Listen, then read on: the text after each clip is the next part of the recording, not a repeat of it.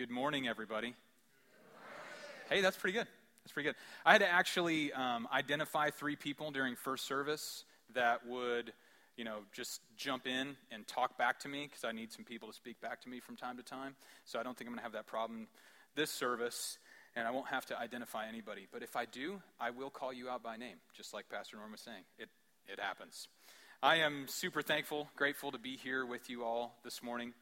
My family and I, my wife and our two kids, just got back from San Antonio on vacation. We were there with my folks and my sister and her kids. It was the whole like roseworm posse um, party time or something like that. We were there for a week.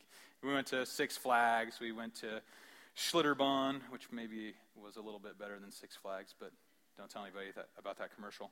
And um, and then the last day we were there, we spent some time just walking around the river and hanging out. And we went over to the Alamo, and we all, each one of us, my wife, my son, my daughter, had an incredible time. In fact, I got a picture of our time together. You can see how much fun we're all having.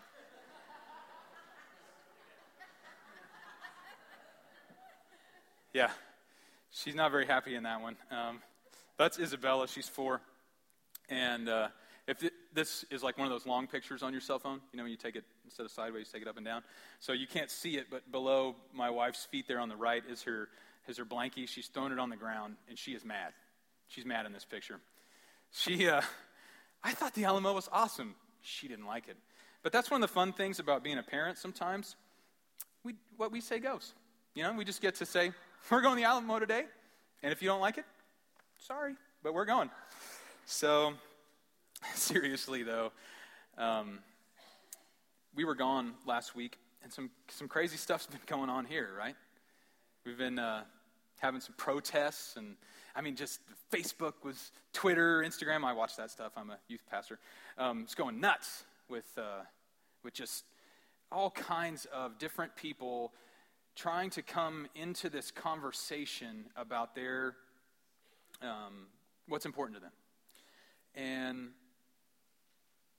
if you add that on top of what happened in Orlando and Dallas and what's going on with the political campaigns this year, and you then sprinkle on the top what's happening even today as we speak at the church down the street from my house. We live over by Douglas and Oliver, my wife and family and I do. And uh, their OSA, the group that Dennis was talking about last week, they're starting their festivities, if you will, at Grace Presbyterian Church, just, just a few houses away from my house. Um, so you put all that together on one tray, and it's heavy. And I've been feeling it, and I know we're a lot more alike than we are different, and so I bet a lot of you have been feeling some of that weight too. Yeah. Yeah. It's kind of sad, actually, that our world could create a situation where it would make us feel heavy. You know, like I, I, like to think that I create most of the situations in my life that make me feel heavy, you know? And this one didn't come from me, but it's weighty. So, spending some time in prayer about it last week, week before, asking God what he wanted to say to me and what he wanted to say to us this morning about that and just about life and, and everything in general. And I couldn't help but think about a few things. God just led me to ask this question How do you see it? God, when you look down at everything that's happening, what do you see? How do you feel about it? How do you feel about us? Our action, maybe too much action, or our lack of action, or somewhere in the middle? How do you feel about me?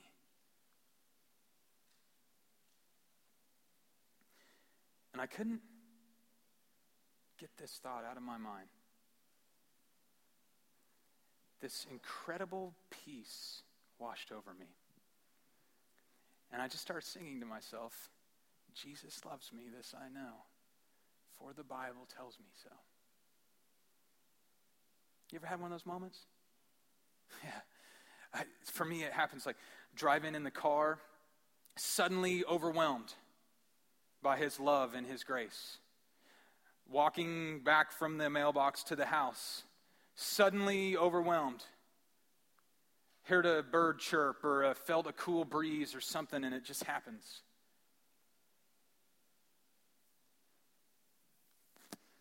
We are here to worship this morning a God that has an overwhelming love for each of us. And so I want to talk about that this morning, and we're going to dig into uh, Luke chapter 15. And I want to just go ahead and dive in there with you, uh, with me, if you will. Let's do that. Don't forget to talk back to me occasionally, or I might have to call you out. Um, and I just, just real quick before we go there, I just want you to try to keep in the back of your mind a few things. Who is God in this story or in this parable, and who am I? Okay? Just ask those two questions as we move through this process. And I think we're going to see how overwhelming that love is. So let's do that. I'm going to start reading this. I'm going to start reading in 11. You got 12 up on the screen. If you got your Bible, you passed. You can start reading in 11 too. And he said, A man had two sons. And the younger of them said to his father, Father, give me my share of the estate that falls to me. And so he, the father, divided his wealth between them. Just time out, real quick. Just let me have your attention real fast. What would you do if your child came up to you and asked you for half of what you have? Uh, no. I mean, really? Like, if my son came up to me and asked me for half of what I had, I'd probably have a very stern conversation with him and then send him to his room for a few years, you know, or something. I mean, who's, who's in control here, the son or the father? The father's in control, right? But see, this is one of God's graces to us. This is something that is almost unfathomable to me. Just think about this for a second in His grace, He will let us exhaust ourselves.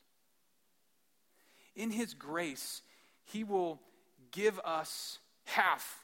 He'll give us what we don't deserve. He'll just give it to us because He loves us so much and He'll let us go off and go our own way. And for some of us, that's in wild living, which we're going to read about in a little bit. And for some of us, we'll go off our own way in righteous living. We'll go to Sunday school and we'll go to church and we'll do whatever, but either way we go, we go off our own way. And we don't follow his way. So let's let's keep reading. Just just blows my mind. And he divided his property. Seriously? Okay. Let's go on. And not many days later, the younger son gathered everything together and went on a journey to a distant country. And there he squandered his estate with loose living. And now, when he had spent everything, a severe famine occurred in that country, and he began to be impoverished. And so he went and hired himself out to one of the citizens of that country, and that citizen sent him into his fields to feed swine. And he would have gladly filled his stomach with the pods that the swine were eating, yet no one was giving anything to him. This is one of my favorite half a sentences in the whole Bible. I have a few of them.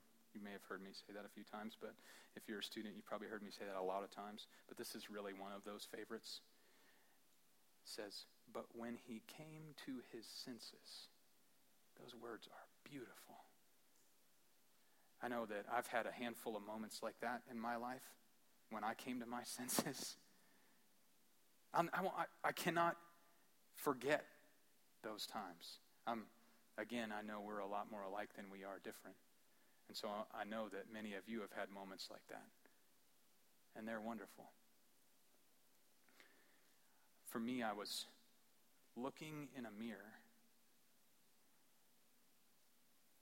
and I realized suddenly, in one moment, that I'd been living a lie. I'd been believing a lie my entire life that having more of what I already had would make me happy, or doing more of what I already thought I wanted to do would make me happy. And the whole time, the only thing that would bring joy into my heart was turning my eyes to Jesus. Yeah. And I came to my senses. And the son in the story comes to his senses. And he says, this is verse 17 if you're following along in your Bibles. How many of my father's hired men have more than enough bread? But I am dying here with hunger. I will get up and I will go to my father and I will say to him, Father, I have sinned against you in heaven and in your sight. And I am no longer worthy to be called your son. Make me as one of your hired men. I like this part of the story because I've had moments like this in my life.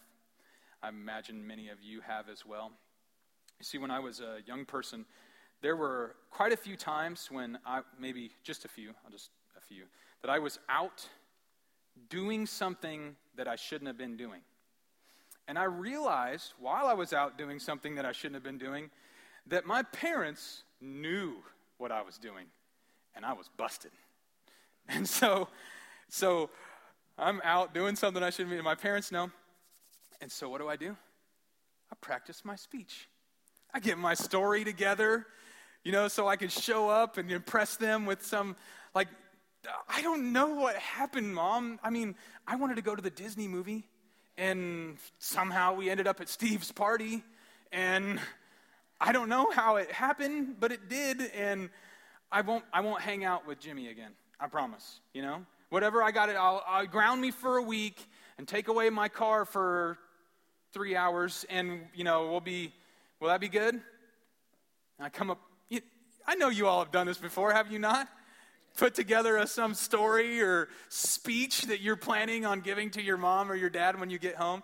And, and the, the whole time you're thinking, okay, what do, I, what do I need to do in advance to get back into their good graces? Because they're going to be mad. Because I've done something wrong. So I like that part of the story. It kind of resonates with me. So he's practicing his speech, and it says that he gets up and he goes to his father. You see, um, this moment, he comes to his senses. He realizes that he's sinned. He starts practicing his speech, which I think I've had a few better speeches than that one. It's not bad, but I've had a few better. And he gets up and he starts walking, or riding, or whatever, to his dad. This is the moment when he acknowledges that he's sinned. And that provides God, or the Father, with an opportunity to give him grace. But we're going to learn something today about that. Yes, when we acknowledge our sin, it does provide God with an opportunity to show us grace and to show his love to us. But he doesn't need that. He doesn't need our acknowledgement. Sometimes he calls us in anyway. So let's keep going. So, he shows up. He's, he's, he's getting close. He's coming around the bend, if you will. And while he was still a long way off, we're in the middle of verse 20, his father saw him and felt compassion for him. And so he ran to him and embraced him. And the son said, cue speech, Father, I have sinned against heaven and in your sight, and I am no longer worthy to be called your son. Just goes nuts. I mean, it just, everything you think about parenting, everything you think about the way this world, our legal system, I mean, anything, everything that would look and sound normal changes right here. So he runs to him, gives the speech. The son gives the speech to the father. And the father says, Slaves or servants, quickly bring out my best robe and my ring of authority and kill the fattened calf. we're going to have a party because the son of mine that was dead is now alive again. He was lost, but now he's found. That is in absolute opposition to anything you would do as a parent, I'm guessing. Your child does something wrong, they come to you begging for your forgiveness. Do you just let them off scot free? Sometimes in the Bible, sometimes in God's Word, friends, the most powerful theological messages aren't contained in what's said, but what is not said. And this is one of those moments. I want you to look very closely because the Father does something incredible. He doesn't even acknowledge the Son's speech. He doesn't say, That's all right, son. He doesn't say, Oh, you're going to have to pay me back, but let's go party right now. He doesn't even acknowledge the speech. I mean, this, this is scandalous. This is like you didn't get dinner, or you didn't eat dinner, but you get dessert, right? That's like one of these moments. It's like you show up at home after doing everything you could imagine wrong, and your parents saying, robe, ring, steak, music, let's celebrate. It's the opposite of what we would think would happen in this moment.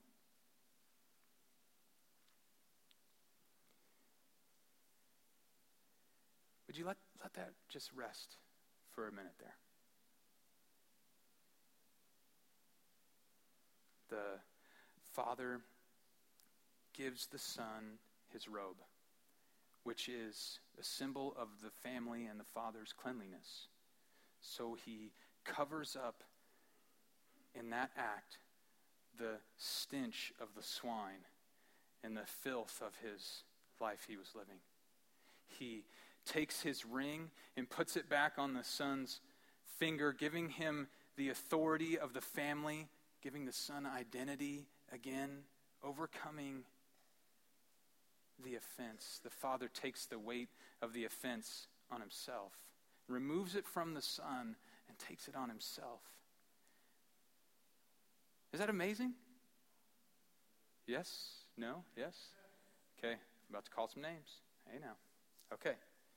So, so, so they start talking about let's kill the fattened calf and let's celebrate. So let's talk about this celebration.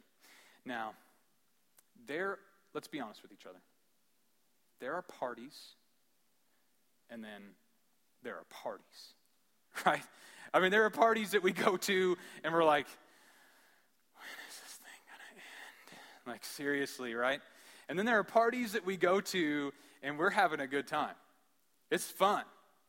Some of the parties we go to, we don't want to end. We would say go on. I want to talk about this party. We're going to hear a, a, little blurb about the older brother here in just one second, but just ignore that for a second. We'll come back to that. So, this is verse 25. It says, Now his older son was in the field, and when he came and approached the house, he heard music and dancing. Just a quick question When's the last time you heard dancing? I mean, we're talking about a big party here, right? I can understand hearing music, but dancing? I was talking to Pastor Norm about this the other day, and he said, I asked him that question, he said, I mean, the movie Footloose? You know, I don't know. Happy Feet? Yeah? Yeah, we watched that about six times in the car on the way home from San Antonio yesterday. it's amazing how. Never mind. I'm just going to stop there. I'm just leave that one. Just leave it alone. Sorry. Excuse me. I mean, we're talking about a party. I mean, this isn't just like a, a celebration. This is a off the hook, epic, like crazy shindig. I mean, it's there, you can't even describe this thing You've never been to a party this big. You've never been to a party this loud, and you've never been to a party this fun. And this is the way that the Father celebrates when one of his children come home. Is that overwhelming to you? It should be. I mean, this is amazing. This level of celebration is so big that the brother from a long ways off hears the dancing. Don't forget that one when you leave today. You, can, you know, you forget, forget a lot of the other stuff, but that one's, that one's important. So it says, So then the brother summoned one of the servants and began inquiring to what this could be. I'm not really sure why he didn't go and ask his dad.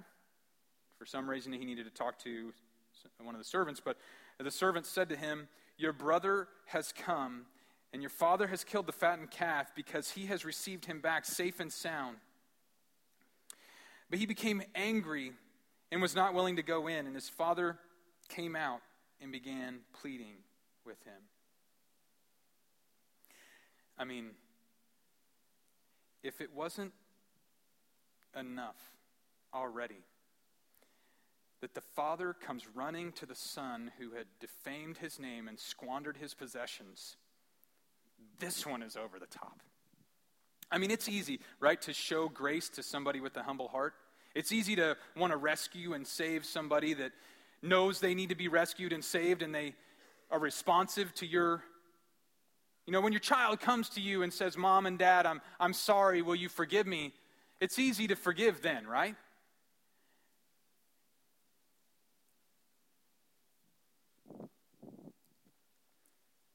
The father goes out to the angry older son to entreat him. He, he leaves the party and goes out to the older brother. You see, God doesn't need us to recognize that we're not living according to his plan to come to us. Because the, the older brother thinks he's got it down. He thinks he's living his life the right way. He believes, you know, I've been following my father's commands, I've been watching all my P's and Q's. I got this thing figured out. I know how to do this life thing.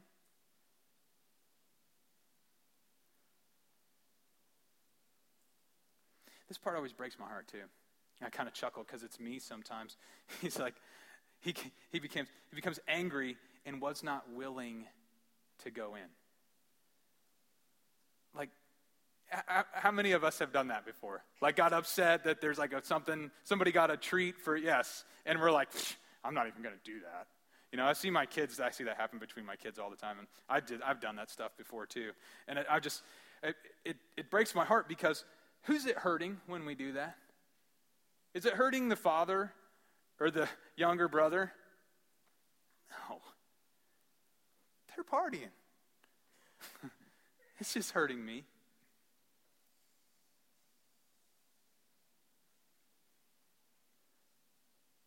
But God, the Father, comes out and He says, He says, Come in. Come into the party. I, will come come to your younger brother, I'm going to come to you. And the son answers and says, Look, for so many years I've been serving you, and I have never neglected a command of yours, and yet you have never given me a young goat. Just time out. What? A young goat? Like, if I'm the father in this story, I'm probably thinking, like, you a boat? A, did you say goat? I mean, I can understand if you want a yacht, but a goat? Like, and I don't know why we do that, but when, we're, when we play this role in our lives, and we all, we're all a lot more alike than we are different. And so I know that we can play the prodigal son or the older brother from time to time. When we play this role, for some reason, we feel the need to, since we're living our lives the way we believe is right, we feel the need to redefine the touchdown. I mean, God's got this big party going on with filet mignon, so loud you can hear the dancing and the brother, older brother, wants a young goat to celebrate with his friends? Why do we do that? So, um, so that I might celebrate with my friends. Here we are, verse 30. But when this son of yours came home who has devoured your wealth with prostitutes, you killed the fattened calf for him. And the father says to the son, Son, you have always been with me, and all that is mine is yours. But we had to, not we need to or I wanted to, but we had to celebrate and rejoice for this brother of yours was dead and has begun to live, was lost, and he has been found. You see, this is God's love described for us in one story. One parable that Jesus tells completely depicts everything that we can probably need to know about God's love. And I believe if we received his love the way it's described in this story,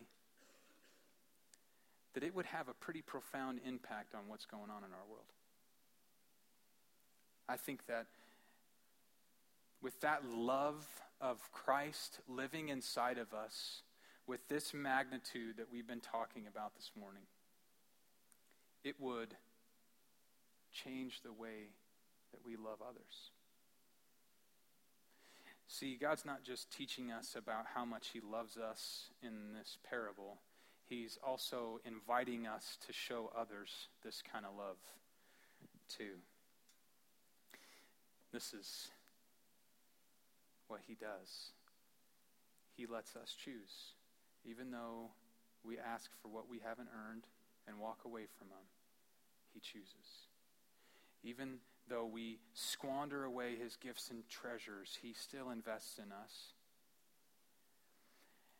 And he is waiting for us at the top of the hill, just scanning the horizon constantly, waiting for us to come back home. And when he sees us, he comes running to us. He doesn't wait for us to approach and then chastise us for our bad decisions. He embraces us as his children. He doesn't even listen to our speeches. He doesn't even begin to entertain the idea that we can pay him back for the wrongs that we've done. And he throws us the biggest party you could imagine. Now, just, just want to process that for a second together. This is very important that we fully understand how deep his love is, how powerful his grace is. You see, when I was a teenager, I acted a lot like the prodigal son. I acted that way to God, to my family, and to myself. I shared a little bit about that earlier. But thankfully, God called me back. And when I made the slightest turn in direction, he came running to me and grabbed a hold of my hand and dragged me along for a while because I needed it. He didn't let my bad decisions derail his plans for my life.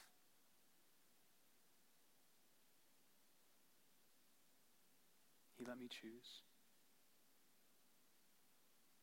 He continued to invest in me. He came running to me. And he celebrated me when I came back. And it felt incredible. And it still feels incredible. And it still overwhelms me sometimes when I'm driving in my car or walking back from the mailbox or whatever, whenever it might be, that he loves me that much.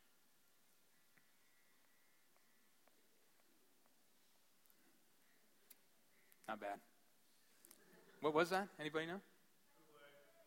Who? Buble? Okay, thank you. Yeah. Good. Good, good. I wonder what our world would look like if we received God's love the way He's giving it, and if we offered it to others the way He's giving it. I know we've all had moments in our lives when we've been more like the prodigal son or the older brother. But it doesn't matter what we've done. It doesn't matter how we've lived. God still wants to draw us back to Himself. And He wants to do that today. Now, maybe, maybe you have a, a long list of things that you just can't let go that still hurt you inside that you've done these things. Maybe there's maybe there's a long list, maybe there's one or two things that are just you think are really bad.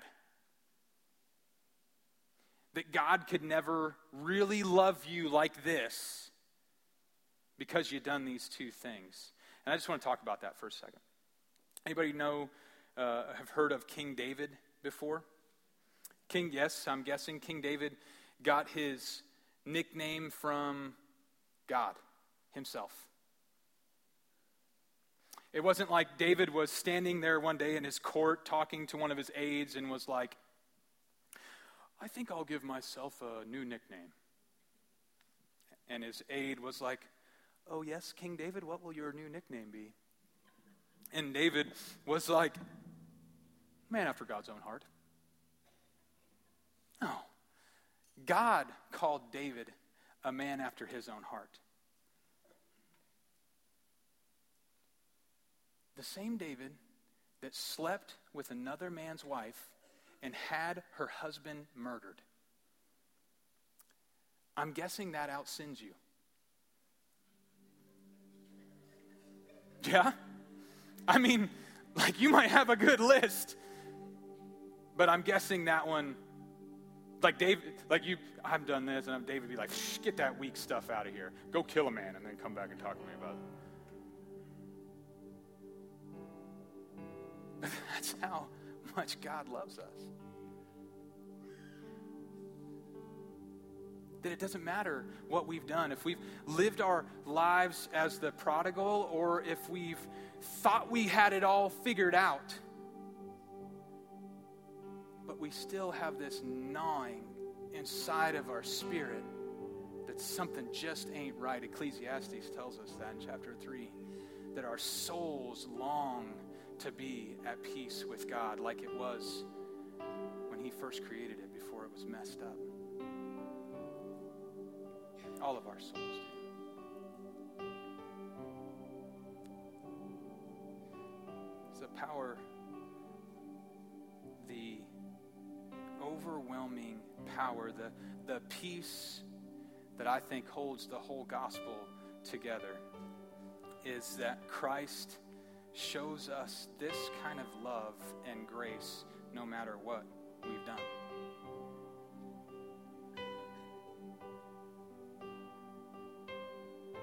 Not because of us,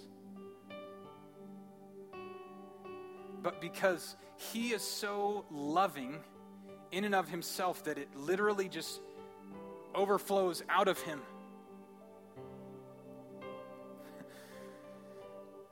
So I have a, a question for you today. The son, the younger son in the parable, he came home and the father celebrated him. Now, maybe you've come home. Maybe you've turned your eyes to the Father. Maybe you've maybe you've even started to do things to live your life for him. But have you let him celebrate you yet?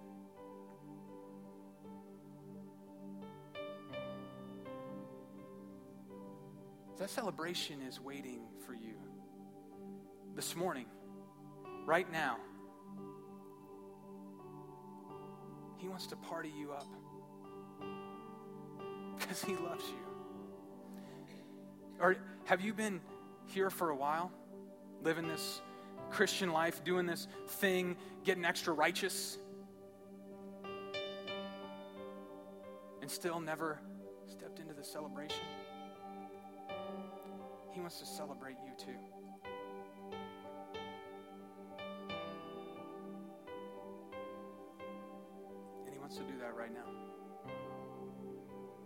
To ask you to do something for me right now. Will you please bow your heads and close your eyes? Now, if, if you've been the, the prodigal and you've never come to the celebration. You've never enjoyed the party that He's throwing for you. Will you raise your hand right now?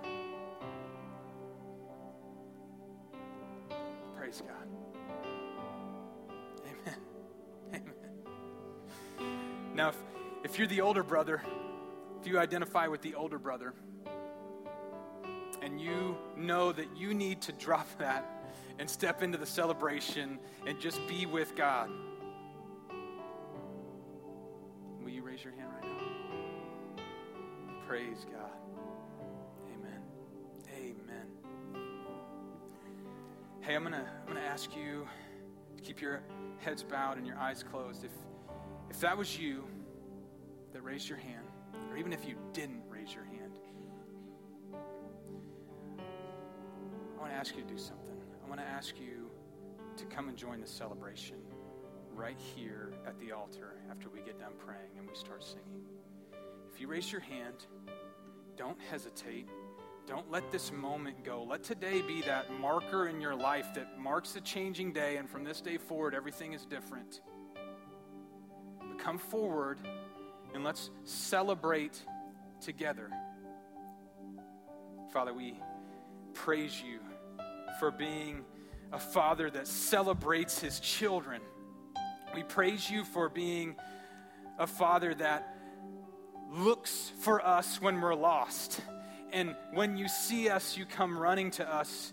Father, we thank you for being a father that even comes to us when we think we're doing it right.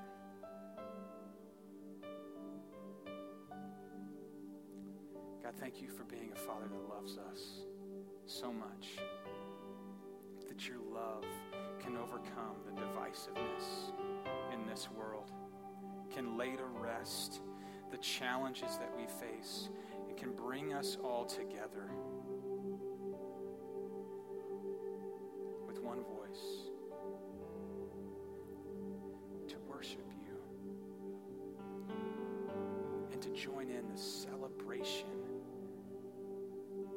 already started that's so loud